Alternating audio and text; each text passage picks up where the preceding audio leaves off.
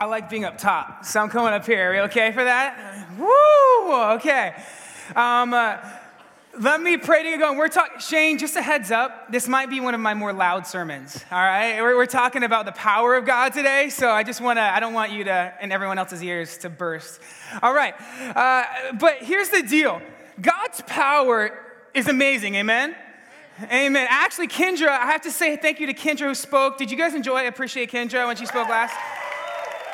I have, I've been, I've been power posing in the Lord, all right? Like I've, there have been moments where I've been wanting to back down, and I, I'm not actually like setting like a Superman pose, but like I'm inside, I'm like, you know what? I'm not backing down. I, greater is He that is in me than the one of this world, and I've been stepping into things. So thank you for that. That has been so powerful and huge for me. I need a, uh, I was, I was getting to hang out the other night with some of the Praxis crew, um, and we had a fun time. And I do need to bring Zach up here. I know we use Zach a lot, but Zach was my hype man. So where is Zach at? Zach, come on up here just for a second. I, am not going to freestyle rap for you, which is what he was my hype man for in the past time. Um, but, okay, just hold on one second here. Experiencing the power of God is awesome, but it's also kind of awkward at times. You know what I'm saying? Do you know, like, like you, you want to pray for someone to be healed, but there's a little sense of stepping out that's really awkward. Uh, there's a sense of knowing God can do something, but it, it doesn't feel natural. And I, I, I even feel this beyond just this sermon, but even at Kingswood, if I were to speak into a little bit of our culture, I would say this there are good boundaries of God to make sure that we stay within what is the heart of what God wants to do for us. But then I would say we've taken it down to these expectations or these awkward boundaries where we have ourselves in this invisible box that we almost don't feel like we can stray outside of that, even within what we know God wants us to, and it feels kind of awkward. Do you, do you, do you sense what I'm saying? Do you know what I'm talking about? And so I feel like to talk about God's power, um, I don't want to just talk about it. I, I, want God's power to come down in this place. I want to experience God's power today. But I need Zach, there's like invisible wall. So I need you to do drop kick a wall over here. Like, like really, like not just kind of, but like really like kick a wall down. Yes. Like there's an invisible wall, but I need you to like run, kick it. Better than that. This is this is a, this is a this is a cultural thing that's really holding us up. Like this is like the difference between someone being like healed of sickness or not. This is a power awkward boundary that we're not like kick that thing. Kick that. All right, um, half convincing. More time. Get over here. Get over here. Get over here. This, this is literally the difference between someone experiencing God's forgiveness or the difference between someone experiencing God's healing. And there's some of us that aren't crossing over this boundary because it's awkward, even like you're not really going into it. Like, kick this like you're angry at this. This needs to be changed. Don't be mad. You have to be determined. Be determined. Kick that thing down. Kick it. Ah! Okay, give him a hand. Give him a hand. Give him a hand. I really, I really have been praying because um, I'm preaching to you, but I'm preaching to myself today. If you allow me that, that mode, because here's the reality of it. And I think you will experience this with me. I I have seen and experienced God's power in my life in a way that there's no way I can turn back from knowing the reality of Him in my life. Amen? And then there's this humble reality that I have not experienced the level of God's power that I know He can do and that He fully wants to do in my life yet. Amen? And it's hard to preach on something that you know is in there, but you know hasn't reached full capacity. Not because, not because of anything God's there, not that He's not fully there, but that there's just something that, I, oh man. And I'm praying that whatever that is for us, that God will do that. And I was in here early this morning, like, so, and I'm not really a morning person, but I've become a morning person in college. So I was here between six and seven this morning, and I was praying over the sermon, and I really felt like God said, "I'm going to move today. I'm going to do something." And, and I'm about, and we're about to step into that. We're, we're about to step into God's power and you need to know that this is a reality that is huge. Francis Chan says if we're not careful, we could spend our whole lives justifying never experiencing the full power of God. And let me speak this of your life right now. No matter what the pressure in your life, there is no pressure in your life greater than the power of God. I don't know what your deadlines, your family life are, but God wants to move past a paralysis in your life and say, I know it's awkward and you haven't stepped over there somewhere in your life, but there is much more, and you're gonna have to step over that. I like to cliff jump. I like into water, not onto ground. You know, you gotta make that, you guys get that. But but there is there's a fine line. Uh, my I have two daughters now, Leah and Roya. You see them running around, and Roya almost wanted to jump off the, the Life Center high dive. And she was at the edge looking at it, like she was about to go. And then people were like, come on, come on. She got nervous and she didn't go. But there was a, a, a distinct line. You can say a great effort, but did she jump? No, there's a distinct line of jumping or not, and I don't feel like God's power leaves a little room for that. I would say this as I've been studying God's power, I found this to be true. When you come into an experience of God's power, it either leaves you believing He is God and He is able, or it leaves you still doubting. Which one are you? If you have been around or seen God's power or seen others talk about God's power, in that moment, did it leave you believing God is able and He's God? Or did it leave you still doubting? Because God's power doesn't really leave a lot of room in between.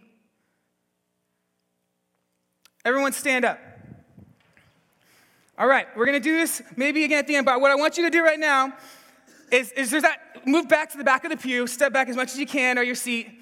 Small step, but but I want you to, I, I want you if you're like, okay, I, most of us on this page, if you want to experience God's power, I want you to, to, to step forward, just to make a small step. But it's like you're, it's not just a small step. This is like you're jumping off a diving board, okay? So eh, visualize, some of you like cliffs, some of you don't. Visualize, okay, there's water down below. This is at least like a 10 foot drop, all right? You visualizing this thing? This isn't like a, a small, oh, I'm just stepping forward and like, uh, this is, you're jumping off an edge. And if you're ready to go there with me today, I want you to take that step forward with me right now. God, I pray that your power comes down. And I know that it comes down in different ways and forms. And sometimes we overestimate your power and we, we want you to do a magic trick for us instead of a miracle. And sometimes, God, we underplay it and we want to downplay it as to you don't do the supernatural. We know both those aren't true. God, speak clearly through your word to us today and allow your power to remain new and fresh in our hearts so that we will step out in the ways that we haven't in the past. In Jesus' name, and everyone said, Amen. Amen. You may be seated.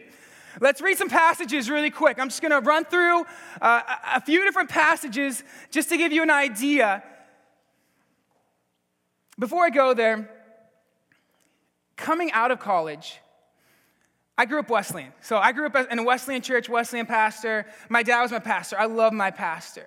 And I love my dad. And I loved Indiana Wesleyan. It is a great school. I love Kingswood, and I'm so glad we're here. Indiana Wesleyan is also a great school within our Wesleyan family.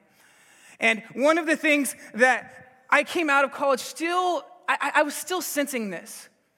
I almost felt like if I was talking about the lion and the lamb of God, that I had gotten really good at, at, living out the Lamb of God, but I didn't fully get what the Lion of God looked like. And I almost felt like the Wesleyan church still had room to improve as to what the lion looks like in our lives. Not to only experience the sacrificial lamb, but the lion of Judah and the power and the respect of who he is. And we need to see this very clearly. As much as we talk about God's love, we also see very clearly in the New Testament that Jesus and the New Testament apostles say, God and his kingdom come in power. Here we go, let's read it. Mark 9 1.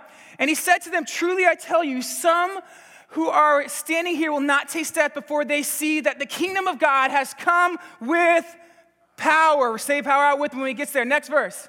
For the kingdom of God is not a matter of talk, but of all right, next verse. The weapons we fight with are not the weapons of the world. On the contrary, they have divine to demolish every stronghold. Next verse, 1 Corinthians 2 5. So that your faith might not rest on human wisdom, but on God's power. One more. For Christ did not send me to baptize, but to preach the gospel, not with wisdom and eloquence, lest the cross of Christ be emptied of its power.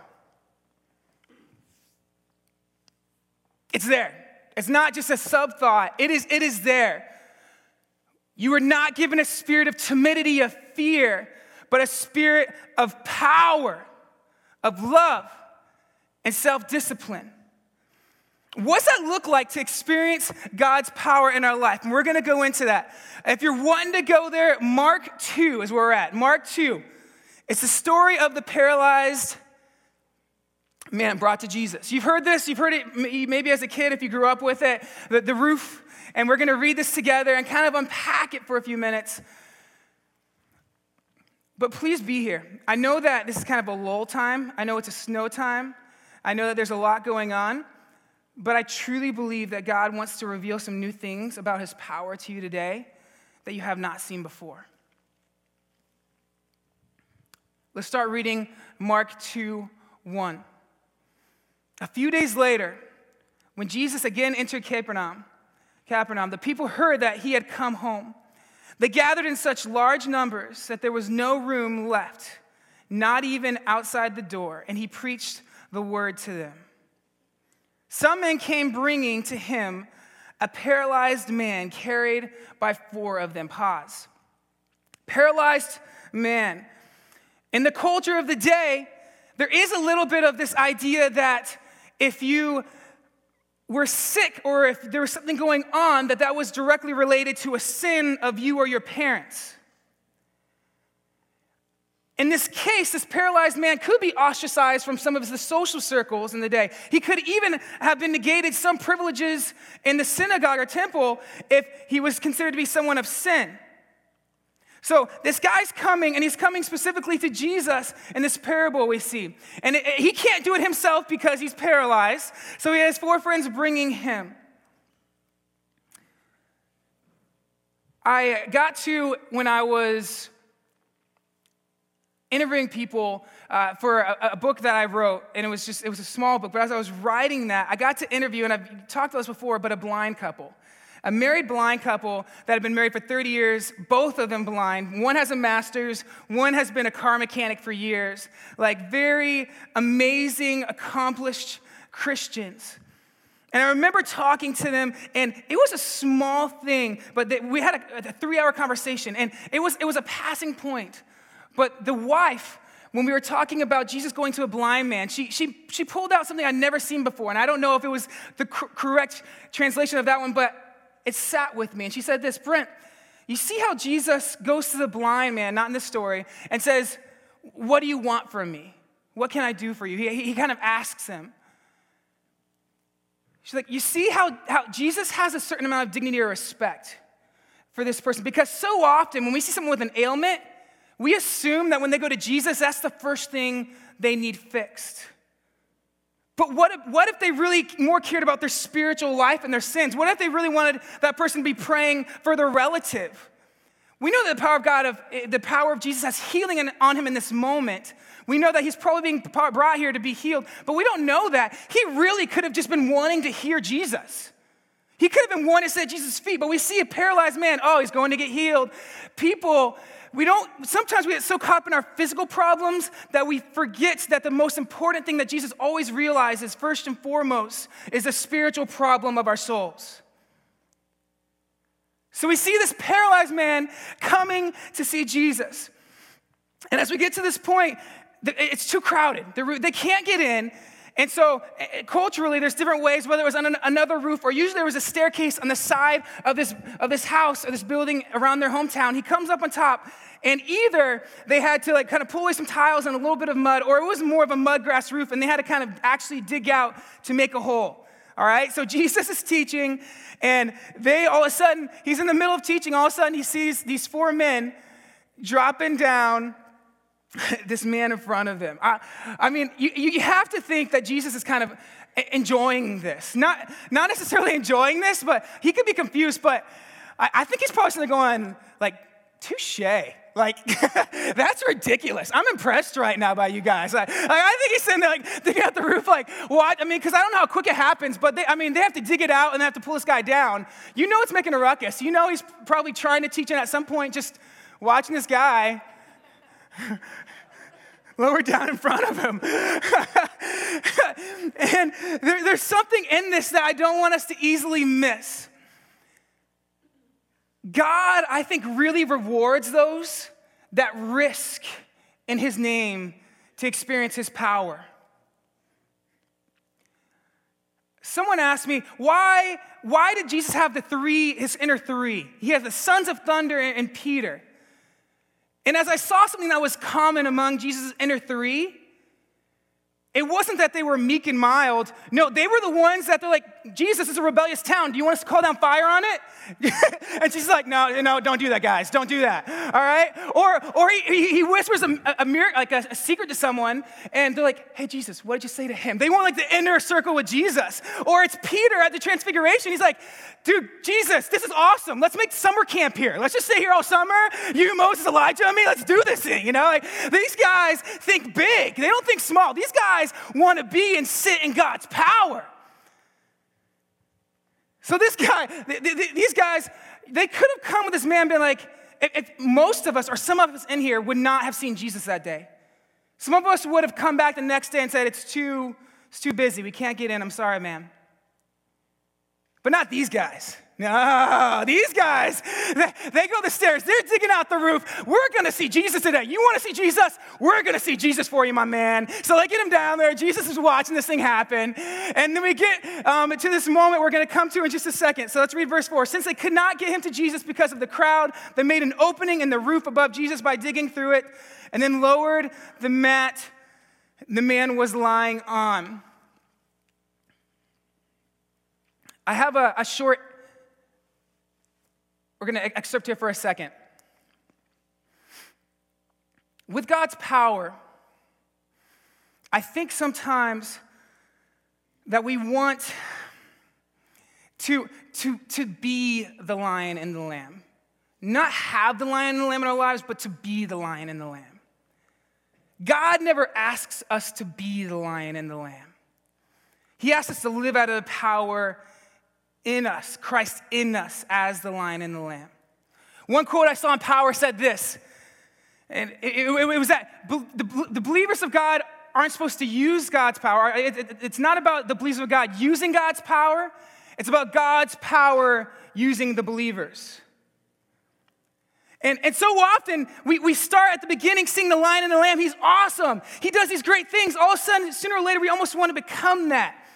And, and I think we need a healthy fear of this. We need to realize that the lion and the lamb is, is, is, Jesus Christ. We get to be a part of his body, but he is the one that reigns, and we are never to try and be unlimited, the God of the universe. We are human, we are finite, we are limited, but we have the lion who is able, we have the lamb that is able to do more than we could ever hope or imagine in our lives in the power of his name. Amen? I'm the youth professor, so I get to do this. I'm gonna pull up a Lion King clip here, you know, because um, one of the things I love is Simba's going through this, this wrestle of power. He sees his father, Mufasa, all right? So we're gonna see two clips. And the first one is the respect of just the name Mufasa. All right, and then the second one we're gonna see is, is Simba trying to be Mufasa. And we see, uh, we just see a really cool clip here. We're gonna come back in here, but let's take a moment and watch a couple clips in a row.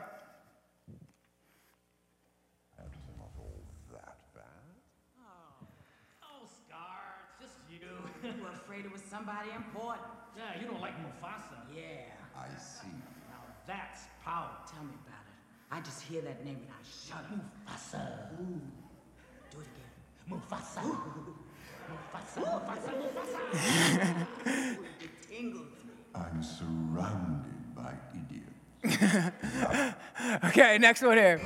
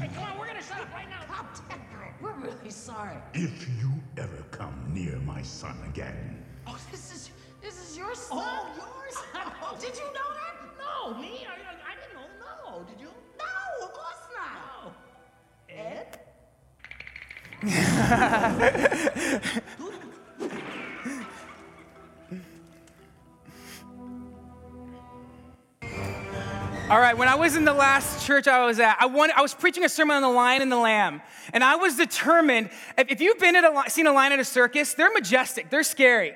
Like, I, I was actually calling around the zoo, can we get a lion into our church?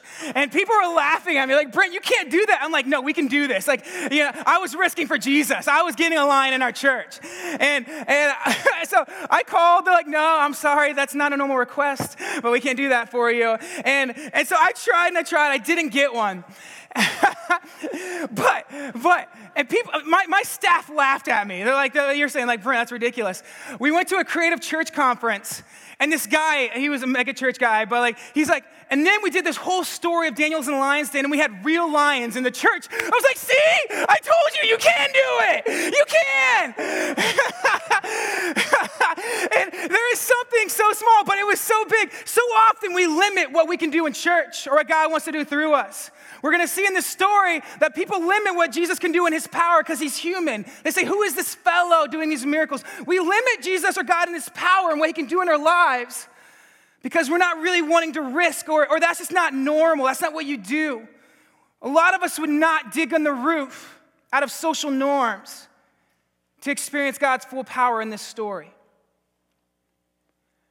Let's continue on. We get to Mark 2 5. When Jesus saw their faith, that, that action of them doing that was a part of their faith, he said to the paralyzed man, Son, your sins are forgiven.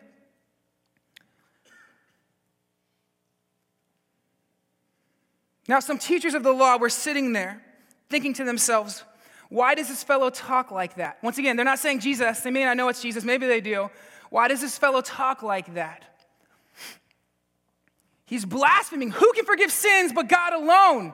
Yahweh or God in his temple. They can say your sins are forgiven. Immediately, Jesus knew in his spirit that the, this is what they were thinking in their hearts, maybe not even saying. And he said, Why are you thinking these things? Which is easier, to say to this paralyzed man, you, Your sins are forgiven, or to say, Get up, take your mat, and walk? Is that a trick question? I, have wrestled with that one a lot because I mean, I mean, I can say your sins are forgiven. I, I mean, I don't know that I'm the one that's doing that. Um, I don't know that saying get up and walk to a paralyzed man is any easier, but uh, he seems he seems to almost be inferring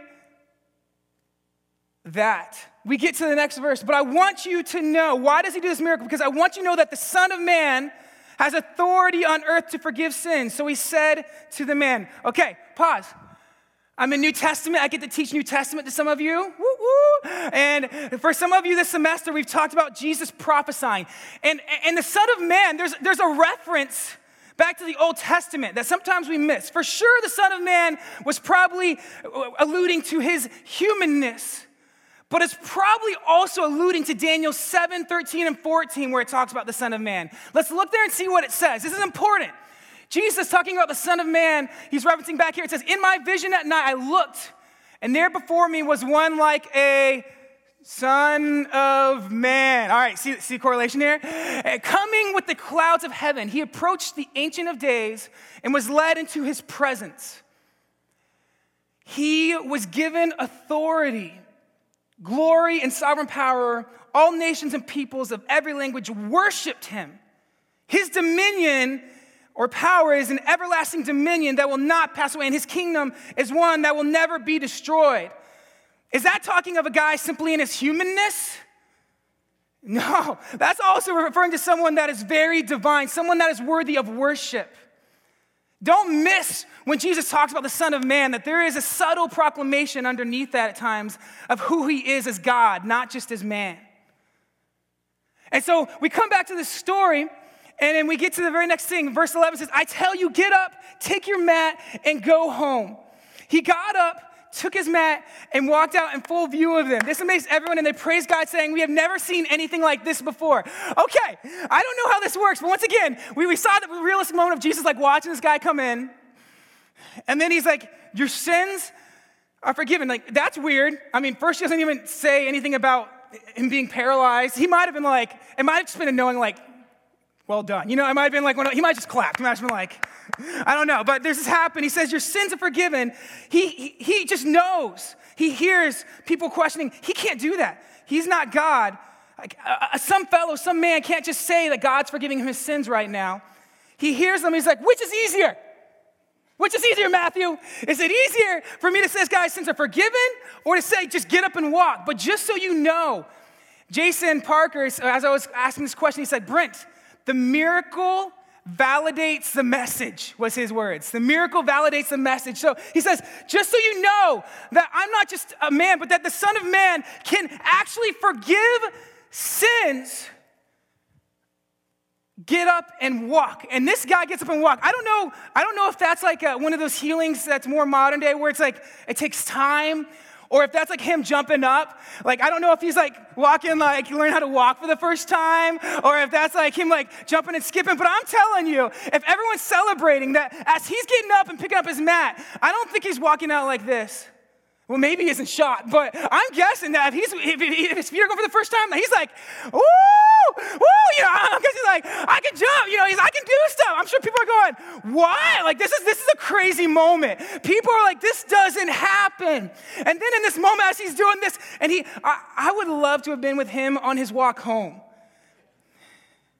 I would love to have been with him on that celebrating the walk home and talking through that and his friends as Jesus does his miracle. But if I had one thing I really struggled with in this message, it was this. When people experience God's power, I wanted to say every time they leave changed. But I was reminded of verses. There's Elijah. And he, he, he calls down from heaven. He's like, God, if you were God, prove it to this day. And fire comes down from heaven. And he, he, he's just, he, he just shows that God is all that he is. And then we see not too long later, he's curled up in a ball on the side of the road saying, Take my life, I'm alone. Or you have people see Jesus literally rising up in heaven, his ascension, and then it says somewhere in this, in this powerful moment, but some still doubted. Or you have people at the Red Sea literally see God and his power split the Red Sea. And then less than a chapter later, they're like, it would have been better off in Egypt. they experience God's power and they're complaining, wanting to go back to Egypt. Shouldn't God's power just forever change your mindset and just make it to where it's all bad? And I really wrestled through this. And I came out to the thought I told you at the beginning. When you experience God's power, you either reproclaim who He is as God and know that He is able, or you still leave doubting. Which one are you?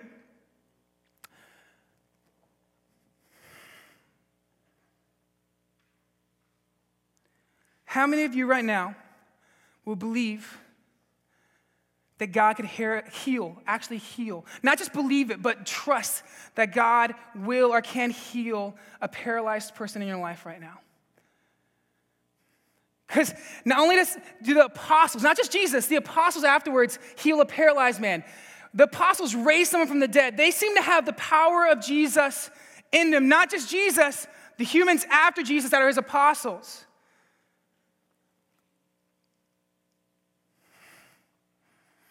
And if I were to take that one step further, this is probably my word for you today. I feel like God really wanted me to say this this morning.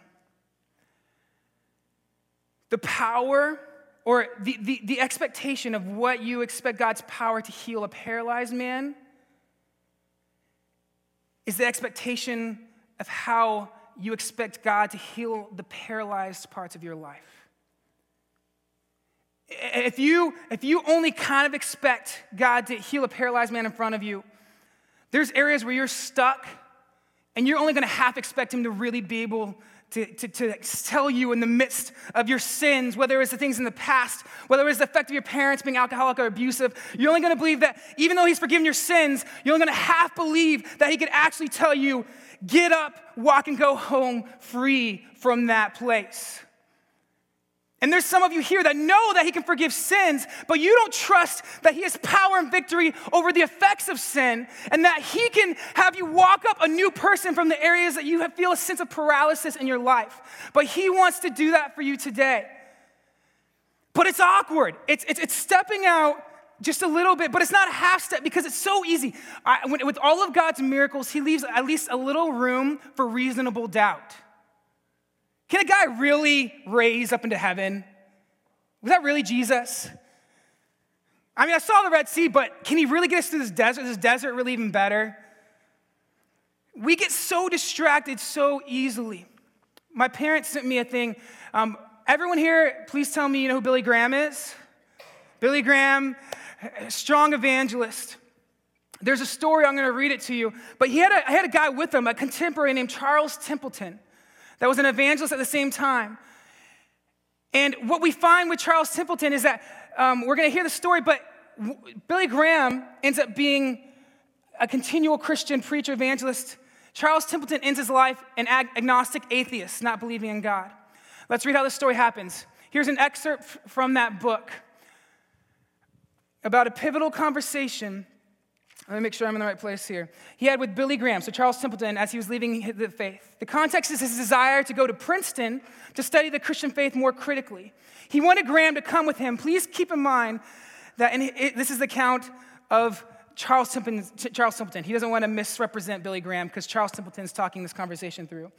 All our differences came to a head in a discussion which, better than anything I know, explains Billy Graham and his phenomenal success as an evangelist.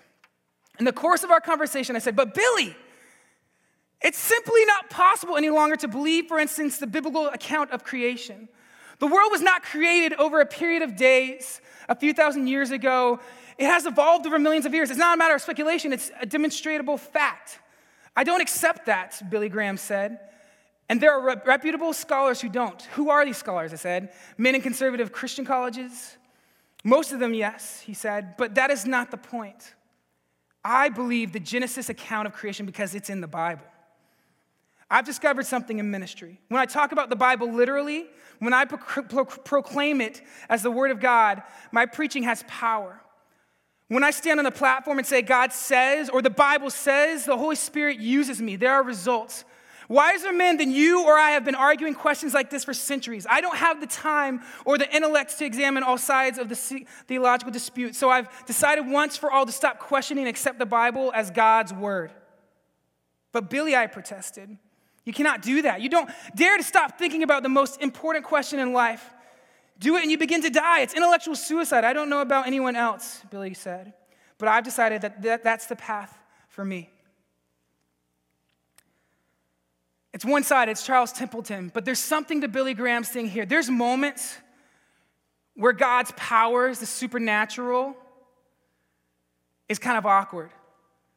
But we have to trust in who God is. And I'm not saying negate the biblical evidence, but I'm saying there's something that here, that Charles Templeton goes the other way and never can really, he, he still doubts, even though he's been an evangelist and he's seen people come to God. The last thing, the whole reason I actually brought this, which I actually um, missed this point, was simply this. Who, like, which miracle, which miracle is more powerful? God raises Lazarus from the dead, but from the best of our knowledge, he still dies.